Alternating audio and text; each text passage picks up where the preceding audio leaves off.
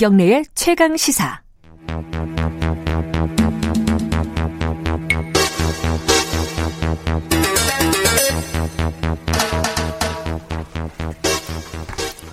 네, 이번에는 굵직한 사건의 이면을 들여다보고 깊이 있게 파헤쳐보는 시간이죠. 초적 20분 박지연 변호사, 한겨레 신문 김한 기자 함께하겠습니다. 안녕하십니까? 안녕하세요. 안녕하세요. 네, 네. 먼저 박지연 변호사. 네. 일본 직용 기업의 지금 한국 내 자산 압류를 위한 우리 법원의 공시송달 효력이 지금 발생을 했죠 이미. 그렇죠. 아, 어떻게 되는 겁니까 앞으로? 이 공시송달이라는 게 뭔지를 좀 얘기를 해야 되는데 공시송달이라는 거는 재판이 가장 중요한 거는 서류를 받음으로써 시작이 됩니다.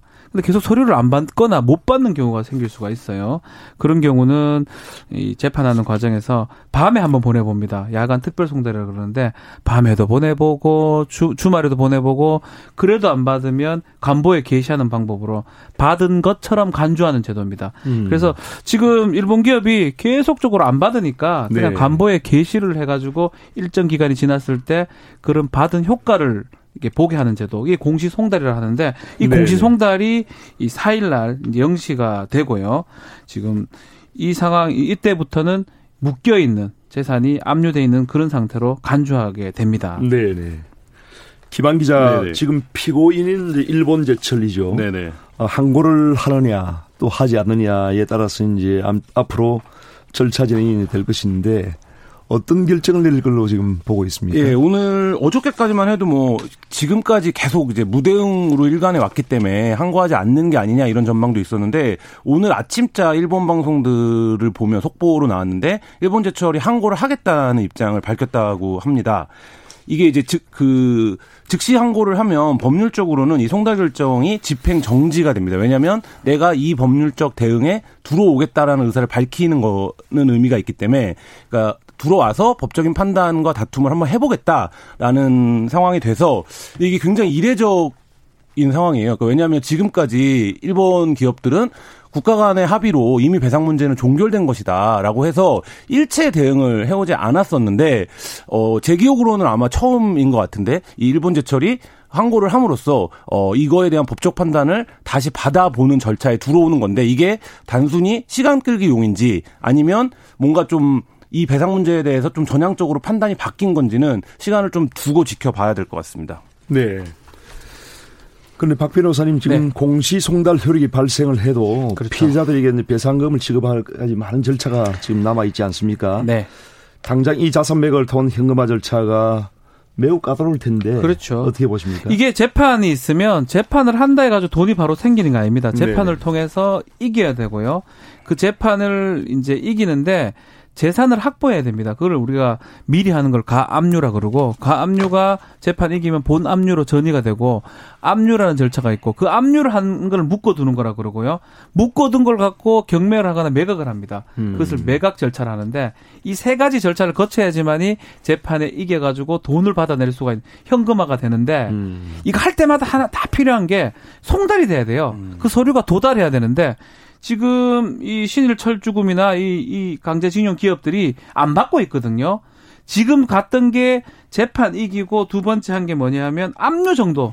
채권 음. 매각 압류 결정만 받을 뿐이고 나중에 매각 결정까지 받으려면 또다시 공시송달 절차까지 거친다면 아마도 제대로 받지 않으면 수개월 많게는 수년이 걸릴 가능성도 아, 있다고 생각이 됩니다. 네. 김 기자님 앞서 네. 포항 지원에서 2018년 그 대법원 판결을 근거로 해서 강제동은 피해자들이 제기한 그 강제집행 소속에서 압류 대상 피해날 네. 피해날이죠. 피해날이 어, 포항제철과 일본제철이 합작한 그런 기업이죠. 네, 제어령회사죠. 그게 이제 주식을 8만 1,075주를 압류 결정을 했는데 이러한 그 어, 주식도 지금 바로 매각할 수가 없는 겁니까? 네, 이것도 음. 그 가치 상정가, 적정 가치가 얼마냐를 따지는데 또 수개월이 걸릴 것으로 보이는데요. 음. 이 P&R 주식이 비상장 주식입니다. 일반적으로 이제 상장 주식이라고 하면 주식에 대한 가치 평가가 바로 이루어질 수 있는데 비상장 주식의 경우에는 어, 적정 가치가 얼마나 되는지를 따지는데 상당히 이제 좀 까다로운 측면이 있고요. 그 오늘 이제 즉시항고 계획을 밝혔기 때문에 사실 저 즉시항고를 해버리면 또 이 부분도 어, 집행이 정지되는 상황이 되기 때문에 그리고 만약에 이게 그 집행이 되더라도 집행 이후에 항고를 또 할 수 있습니다. 음. 가격이 너무 낮게 책정된 것 같다. 뭐 이런 식으로 항고를 하면 다시 또 지연이 될 수 있기 때문에 이 부분도 사실 이제 집행까지 가려면 변호사님 말씀하신 대로 또 이것도 다 송달을 받아야 되거든요. 어. 그러니까 굉장히 또 이것도 수개월 걸릴 수 있는 문제입니다. 야, 산 너무 산이네요. 그렇죠. 박 변호사님 지금 그럼 예. 이러한 그 여러 가지 지금 일본 기업에서도 뭐 항고에 재항고 또 계속 이제 그 대항을 할 것 같은데 아, 이 배상 판결을 좀 이렇게 신속하게 집행할 수 있는 방법이 없을까요? 이게 아마 쓸 수 있는 모든 방법을 쓰는 것 같아요. 일단은 송달을 받지 않음으로써 공시 송달까지 가게 하는 게 마지막 방법이고요. 지금 즉시 항고나 재항고는 뭐냐 하면 어떤 결정에 대해서 불복한 절차입니다. 이거는 받은 다음에 아니면 받는 것으로 간주된 다음에 쓸 수 있는 방법들입니다. 그래서 즉시 항고나 재항고를 하게 되면 다시 이 결정에 대해서 다시 판단을 받을 수 있는 여지도 있는 거거든요. 그리고 말했다시피 그 결정이 다시 받아진다 하더라도 또 받지 않는 절차를 거친다면 시간이 꽤 걸리기 때문에 일단은 일본 측 입장에서는 뭐 즉시 항고를 한다고 하더라도 다시 소송 서류를 안 받을 가능성이 있기 때문에 이게 현금화까지는 뭐 제가 봤을 때는 정말 상당한 시간이 소요될 것이다. 이거는 이거는 일본이라서 그런 게 아니고요. 한국의 다른 어떤 채무자도 마찬가지입니다. 그런 일이 음. 생길 여지는 있습니다. 우리 정부가 어떤 우선 뭐 변제를 한다든지 하는 그런 방법이 그래서 있습니까? 문희상 안이 음. 나온 것 같아요. 문희상 의원 이제 의장이 안을 냈던 게 이 민간에서 이, 이런 식으로 해가지고는 뭐 제대로 된 뭐 협상이나 이게 되지 않기 때문에 민간에서 기업 간에 어떤 뭐 모금을 한다든지 정부가 일정한다든지 그런 식으로 해야 되지 않겠냐라고 했는데 뭐 그거는 지금 뭐 20대 국회에서 폐기된 상황이고요. 의원님이 잘 아시겠지만 네. 국회에서 한다면 네. 가능성은 네.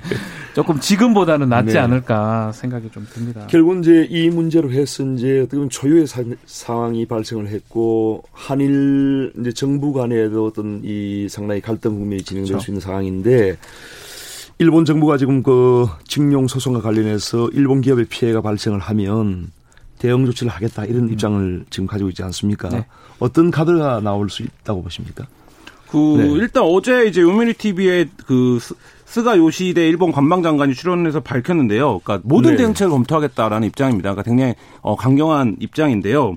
뭐 관세 인상, 송금 중단, 비자 발급 제한, 금융 제재, 일본 내 한국 자산 압류 등 뭐 다양한 방안이 일본 내에서도 거론이 되고 있고 일본 오늘 아침자 일본 신문들을 보면 굉장히 강경한 어조입니다. 그러니까 이 부분에 대해서 음. 일본도 굉장히 강경한 입장을 취하고 있고 저는 한 가지 답답한 게 이 문제를 오래 취재한 기자한테 얘기를 들어보니까 양국 모두 지금 외교적 노력을 거의 하지 않고 있거든요.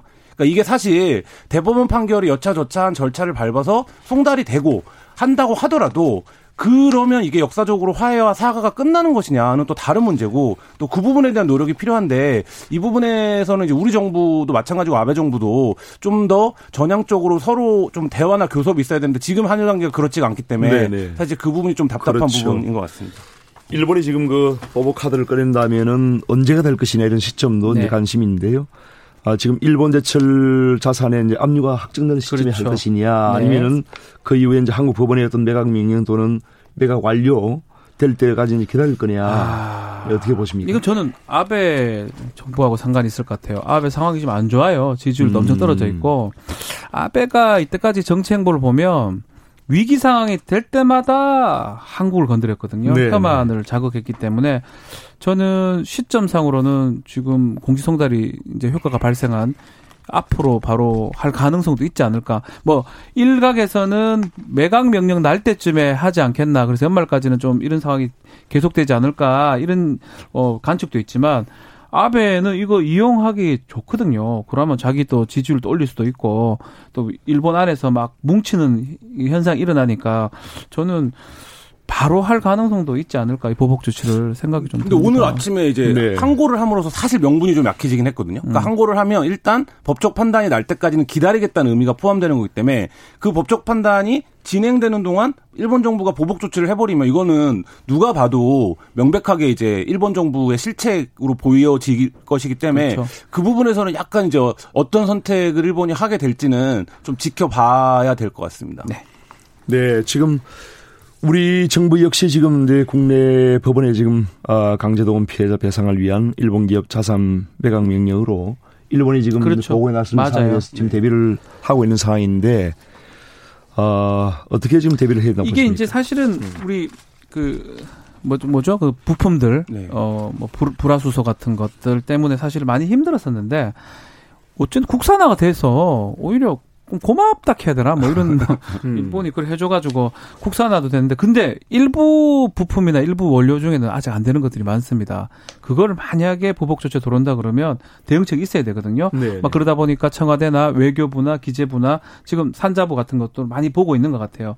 종합적으로 대책을 세우고 있는데 특히 일본이 할 수 있는 보복 조치 중에 가장 가장 이제 우리가 우려해야 되거나 꺼려야 될 부분이 정말 국산화하기 힘든 어떤 음. 원료에 대해서 보복 조치하는 건데 그 부분에 대해서는 지금 시나리오별로 조치를 뭐 가정해서 대응을 할 것이다라고 밝히고 있는 상황입니다. 네, 지금까지 보면은 이제 일본 정부도 이렇게 어, 우리 한국에 대해서 어떤 보복 조치를 하는 게 결코 쉽지는 않거든요. 네. 그렇기 때문에 또 결국은 또 이것이 일본 기업에도 피해가 돌아갈 수 있고 음흠. 일본 국민들도 피해를 볼 수 있기 때문에 뭐 아베 정글이 아무리 그런다 하지만은 제가 보기에는 그렇게 쉽지는 않을 것 같은데. 않을 왜냐하면 우리 이번에 맥주 네. 안 먹었잖아요. 그러니까 여행 많이 봤어요. 여행도 안 가고. 네네.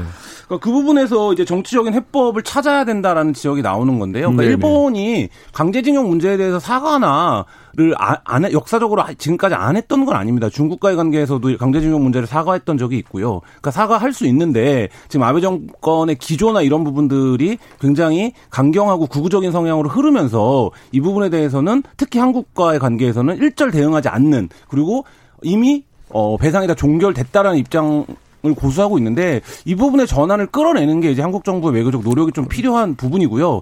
어, 또 한 가지는 이제 아베가 한 1년 10개월 뭐 이 정도 임기가 남았는데 말씀하신 대로 굉장히 좀 지지율이 낮고 어, 교체 가능성이 있기 때문에 그러면 어떤 외교적 전략을 가질 거냐 우리가 뭐 이런 부분도 이제는 좀 길게 보고 고민을 해야 될 때가 아닌가 싶습니다. 네, 결국은 이제 이러한 그 국가 간의 어떤 관계를 국내 정치에 이용을 하려고 하는 것이 문제거든요. 네, 그렇죠. 아, 그래서 이제 이러한 국가 의 문제성이 특히 이제 한일관계는 굉장히 민감하기 때문에 아, 제발 좀 이런 것을 이제 정치적으로 이용을 안 했으면 좋겠다는 생각이 듭니다. 아, 지금 보면 이제 일본 기업을 상대로 한 아, 지금 피해 배상이 피해날 이외에도 미쓰비시 중공업, 후지코시 강제, 대성 나치 유학 공업 등 지금 여러 건이 있거든요. 너무 많아요. 네, 그래서 이런 그 앞으로 이제 계속적으로 그 자산 압류나 매각 결정이 지금 진행이 될 것 같은데 네, 시작이 일본 제철입니다. 네. 철주금 시작이 네, 신일 네. 철주금인데 이게 지금 제일 빨리 지금 진행되고 있는 거고 이 중에 제가 지금 정확하게 지금 어디인지는 모르겠는데 재판만 하는 경우도 있어요. 1심, 음. 2심이 진행 중인 것도 있고요. 재판이 끝나가지고 압류로 가야 될 어, 절차도 있고. 네. 만약 에 이거 다 따지면 이 상당한 어떤 어떤 금액들이 오갈 거고 이거 하나 하나가 다 양국 간의 외교 비하가 될 가능성도 배제할 수가 없는 상황입니다. 네. 강제징용 피해자들이 상당히 연로하신 분들이기 때문에 아 우리 정부도 이러한 데 대해서 어떤 같이 그 책임의식을 공유하면서 하루 빨리 아, 이러한 문제를 해결했으면 좋겠다는 생각이 듭니다. 예. 오늘 두 분 말씀 감사합니다. 박지훈 변호사 그리고 한겨레 신문의 김한 기자와 말씀 나눠봤습니다. 감사합니다. 감사합니다. 네, 감사합니다.